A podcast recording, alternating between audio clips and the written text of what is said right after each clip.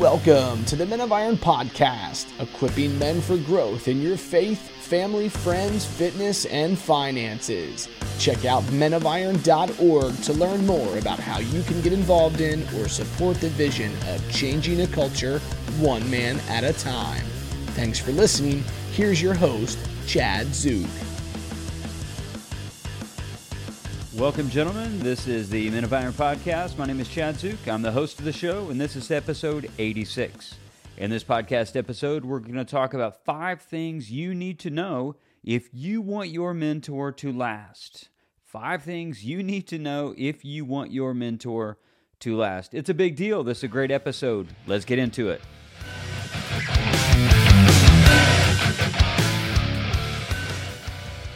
So, my wife and I were flying to a speaking event in Illinois a couple weeks ago. The plane was absolutely packed, uncomfortably packed, as a matter of fact.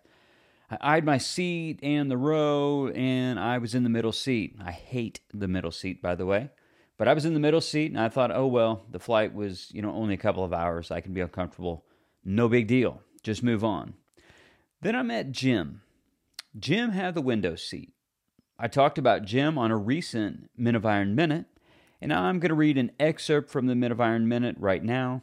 And then I want to tell you about the rest of my conversation with Jim and how that pertains to your five things that you need to know to have a mentor that lasts. So let me introduce Jim to you. Jim is a retired pharmaceutical chemist. Jim is like Walter White from Breaking Bad without the dark meth making angle. A pharmaceutical chemist, you may be lost automatically. I've never taken a chemistry class myself, so don't ask me what he did for a living because I could not tell you because I don't know. But Jim was an interesting guy, and he was a very unassuming guy. Old school baseball jersey, blue navy service ball cap, cargo shorts, tall socks, curly gray hair creeping outside his hat. You have a picture in your mind. My kids would call this a dad. I personally receive it as a badge of honor, and according to my conversation with Jim, he did too. What made Jim intriguing wasn't pharmaceutical chemistry, because that just puts me to sleep just typing it or thinking about it. but Jim had 32 years of sobriety and a new zest for life, and I became enthralled in his story. He had it after nearly losing everything. Shockingly, losing everything to gain something better is a narrow walkway of the faithful. Jim and I talked about family, sponsors, good food, and the value of, of admitting our inability to fix ourselves. Digging deep, he shared how submitting to God frees us to receive the power to overcome any obstacle in this life. Jim is excited to talk about his change and how his life is different. He found humility and also the value of helping others. Who are these elusive people we call the humble people? The people like Jim. Jim is is the humble person who knows that he doesn't have all the answers. You see, humble people know that everything good in their life actually comes from God. The humble are dependent on God, even desperate for God. Jim had no sense of self reliance or self promotion or lifting himself up. On the contrary, he learned that addiction brought him more and more self absorption. Jim humbles himself before God and surrendered, humbles himself before other people in service, and he does it over and over and over again. The humble person is focused not on himself, but on God and other people. Jim has a bright optimism, which is why I entitled that particular blog post, The Humble Enthusiast. He had a bright optimism. I believe that he had that special thing that Jesus called life in John 10:10. 10, 10. You see, here's what I want to share with you about the rest of the story. As I was just listening to Jim and I was intrigued in his story and all of his years of sobriety and just celebrating his wins and the fact that his his wife is really just almost like angelic through the whole thing because she was married through the whole journey and she stayed with him through the good, the bad, and the ugly. But as he unpacked all of that. Then he and I also started to dig more deeply into what a sponsor is in the recovery world. So here's where I'm going to go with the rest of the story. See, as Jim and I talked about the value of, of being a sponsor for somebody else's recovery, I couldn't help but think of a connection between what he was referring to as a sponsor and what we at Men of Iron re- refer to as a mentor. So I had this aha moment as Jim talked and he drew all kinds of connections as to being a sponsor and also being sponsored. And he talked about the value of it. And then the light bulb went off. And I thought, this is like the, the genius of this moment because what he was calling a sponsor, we call a mentor. So out of this conversation that I had with Jim, I draw a few principles that I'm going to call the five things that you need to know to have a mentor that lasts. The first one is this choose wisely.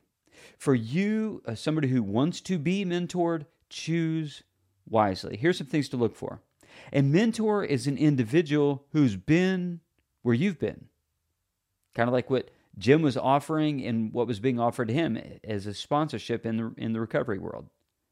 So, a mentor is an individual who's been where you have been. Second, a mentor is someone who is where you want to be. So they're not just stuck in the past. They they've moved beyond it. They don't have to be like just way way way way way out in front. They just need to be a little bit out in front. But if we're going to choose wisely, we have to understand what to look for in a mentor. You look for an individual who's been where you have been and also someone who is where you want to be. Uh, understand this choosing wisely, it doesn't mean that you're looking for Jesus as a mentor because no mentor is perfect. They're imperfect individuals like you're an imperfect individual. They don't need to be put on such a, a high, uh, up to a high standard that they can't meet. And also, you have to be someone who can speak with them freely. So, in choosing, make sure that there's some sort of compatibility. Like, this is a guy that you could actually talk to and hang out with. That doesn't necessarily mean being best friends. That's not where we're going with this, but that you can just hang out with, that you're not going to be repulsed around. Also, look at this. When you're choosing wisely, look for a man that, that you see that they've become the type of man you want to become, that they have become the type of man you want to become. And we believe at Men of Iron in the, in the five F's, and we think that these should be the types of things you should look at. So there's a faith element, a family element, a finances element, a fitness element, and a friends element. It doesn't mean that they're peaking out, they're redlining in every one of these areas. We're just looking for growth in these areas. We're looking for somebody who, if you're going to choose wisely, choosing a mentor wisely, you're going to be looking for somebody who says, hey, you know what? I, I they're stronger in one area or another, but I see that they're growing in these five F's. I think they may be someone I could actually ask to mentor me for a season. Ultimately, when choosing wisely, I'll come back to this. It's somebody that knows what you don't know. It's somebody that knows what you don't know. So if you come to them and you have all the answers and you're telling them what you want to do and you and you and you, you're probably not even ready for a mentor. Because when you actually get that mentor, you're going to fall into the trap of the second thing. Don't be passive. Don't be passive. If you want to, uh, if you want to have a mentor that lasts, don't be passive as a mentee. If you're going to ask somebody to mentor you, that means you should be actively engaging in the process.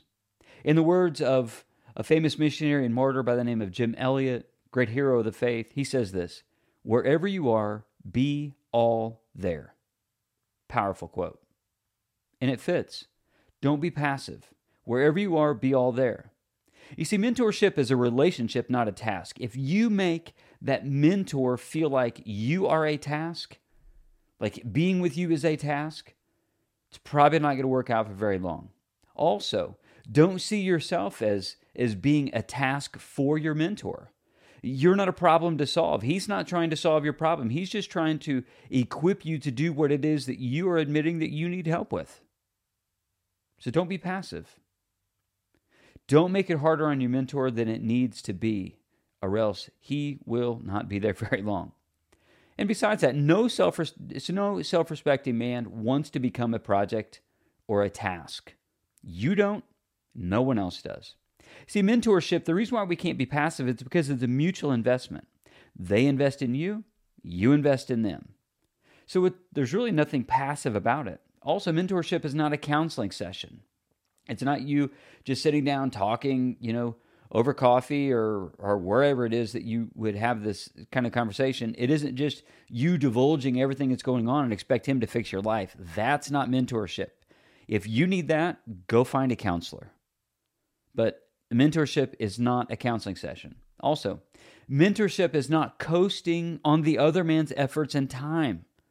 It's not just saying a few things and just you know him uh, you asking a couple things him saying a couple things and then all of a sudden it's like you feel good. You, you haven't done anything. That's passive. Don't just don't just listen. If there's some advice that they give or if you're going through some of our materials and and you're engaging in the five f's that means lean into those things. Don't be passive. Fully engage where you are. The three are a little shorter. Number three is this mentorship is a relationship you build over time as you do the third thing, demonstrate humility.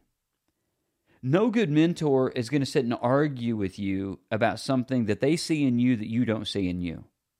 They're not going to. They know better than that. They're, they're more mature than that. So, mentors don't want to argue with you about anything. What they want to do is, is to speak into you as you invest, is, is they invest in you, you're investing in them so, what I would just say in this regard is, is demonstrating humility is this be quick to listen and slow to speak, just like what James said in James 1:19. Be quick to listen, slow to speak. If you have a question, be quiet. Allow them to answer. Allow them to fully answer. And realize that it's because it's a relationship you build over time that this demonstration of humility is not in a like a flash moment. This is as the name implies, over time. So it's going to take time for you to get to where you need to be, for your mentor to be able to figure out where you are, for you to engage with the materials that you're going through, for you to, to know the person and to build trust. This isn't overnight, and that's okay. But humility, and by demonstrating humility, it creates a, just an awesome baseline. And a great way for you to do that is to be quick to listen, slow to speak. The fourth way uh, that I think that you need to, fourth thing that you need to know if you want your mentor to last is this. Number four, be accountable. Remember that mentorship is a level of accountability. It is a level of accountability. Be accountable. Don't push back. Set goals. Keep those goals. Work through the material. Have the conversation. Keep diligent notes as as to what it is that you said you were going to do and what you agreed upon. And when your mentor asks you the next time you get together if you did that thing, be honest if you did it or be honest if you didn't do it, but get back on track. Again, they're not looking for perfection. You're not going to be perfect just as they're not perfect. Set realistic goals, but understand that mentorship is a level of accountability that was one of the great things, and where I think the genius of the conversation I had with Jim. When he was referring to his sponsors, he was talking about through the over 32 years of sobriety how he has had sponsors and the value that they've added to his life, and also how he has sponsored other people, which is one of the steps uh, that he's going through in AA. So he's now reciprocating that, and now he is a sponsor for somebody else, and he's talking about how not only does he benefit when somebody is is mentoring or sponsoring him, but also he gains so much value when he reciprocates and now he goes out to sponsor somebody else who is where he has been. So while this podcast is largely about you looking for a mentor and, and helping to have one that lasts, understand that you also should see yourself in the future, maybe now, as someone who can mentor someone else. Again, you don't have to have it all figured out. You just have to know something's figured out and you're gaining like you're, you're gaining integrity in the five F's. The fifth thing that you need to know if you want your mentor to last is this. Remember that mentorship is a relationship that equips you to go farther and faster when you put what you hear into practice. This isn't a conversation and a bunch of circular reasoning. This isn't a conversation and a band aid on your issues and something that you delay until the next time you talk, and then the next time you talk, and the next time you talk. That's not what this is. You should in real time be thinking through, asking questions of your mentor, how to put into practice what it is that they're saying and what it is that you're hearing. So, again, I'll summarize the five things that you need to know to have a mentor that lasts. And this list could have 30, 50 things. I'm just summarizing with, with five based off the conversation I had with Jim. So, the first one is this choose wisely. Choose wisely. The second one, don't be passive. Third one, demonstrate humility. Fourth one, be accountable. Fifth one, put what you hear into practice. Here at Men of Iron, we would love to help you in this regard. After the podcast is over, if you would like to know more about how to be a mentor or how to be mentored, we would love to help. Go to www.menofiron.org. You'll find resources there to help you, and also there's ways that you can engage in conversations so we can walk you the, through the process so you can win.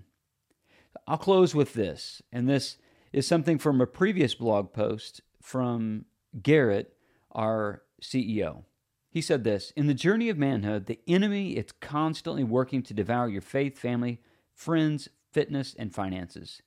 He would rather lull you into a life of mediocrity than see you shine into a, into a dark world. He would love nothing more for you to live an unbalanced, ineffective life. You're not about to let your life go to waste, so it's time to take action. You must link arms with the brother in Christ and embrace the mentorship journey that God has for you. Remember always iron sharpens iron.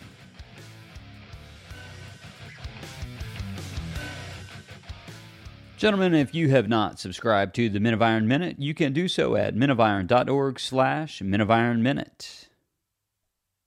Talk to you next week as we launch another great episode of the Men of Iron podcast. This Men of Iron podcast is brought to you by Men of Iron. If you're interested in getting involved in or supporting the vision of changing a culture one man at a time, or you simply want to know more about our Strong 27 mentorship experience, Equilibrium retreats, Anchored Man video series, or Men of Iron Plus, go to menofiron.org.